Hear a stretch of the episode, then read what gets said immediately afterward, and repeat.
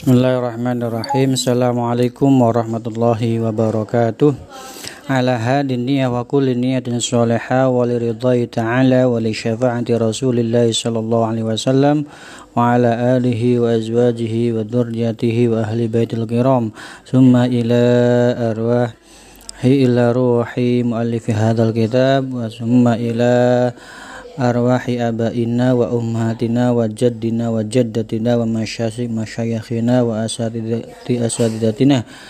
الفاتحة أعوذ بالله من الشيطان الرجيم. بسم الله الرحمن الرحيم. الحمد لله رب العالمين. الرحمن الرحيم مالك يوم الدين. إياك نعبد وإياك نستعين اهدنا الصراط المستقيم. صراط الذين أنعمت عليهم غير المغضوب عليهم ولا الضالين. رب اغفر لي ولوالدي آمين. Baiklah kita mulai kajian kitab Al-Mabadi' Fiqhiyah halaman 4 Baris kedua soal mal fardu apa mal fardu aini ma apa fardu fardu al aini ain fardu ain. Apa yang dimaksud dengan fardu ain? Jawab huwa al wajib wajib fi'aluhu mengerjakannya ala kulli mukallafin setiap orang mukallaf kas salati wasyami seperti salat dan puasa jadi fardu ain adalah ya yang wajib dikerjakannya setiap individu mukallaf. Mukallaf itu orang yang sudah dibebani kewajiban. Kasolat wasyami seperti sholat dan puasa. Itu namanya fardu ain. Jadi ketika ditinggalkan setiap individu maka akan mendapatkan hmm, dosa. Kalau dikerjakan insya, dapat pahala. Mal fardu kifai. Apa yang dimaksud dengan fardu kifai? Ya huwa al wajib fardu kifai adalah wajib. Kewajiban fi'luhu mengerjakannya ala jami'il mukallafin. Setiap orang yang mukallafin yang mukallaf wa idza fa'alahu dan jika sudah mengerjakan fardu kifayah wahidun salah satu minhum dari para mukalaf tadi sakoto anil baqin maka sisanya tidak berkewajiban mengerjakannya.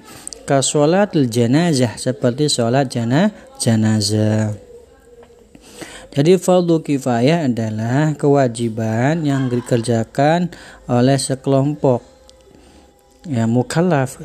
Jika ada atau sudah ada yang mengerjakannya salah satu dari mukallaf maka kewajibannya sudah gugur. Artinya yang lainnya tidak berdosa karena sudah ada yang mengerjakan.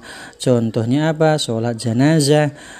Jadi sholat jenazah ketika ada yang meninggal di suatu desa atau RT atau RW kemudian ada, sudah ada yang mengurusi mengkafani, memandikan, menyolatkan, menguburkan, maka sisanya yang tidak mengerjakan tidak berdosa karena sudah ada yang mewakili dari warganya untuk mengkafani, mensolatkan, memandikan dan menguburkannya. Nah, itu namanya fardu kifayah.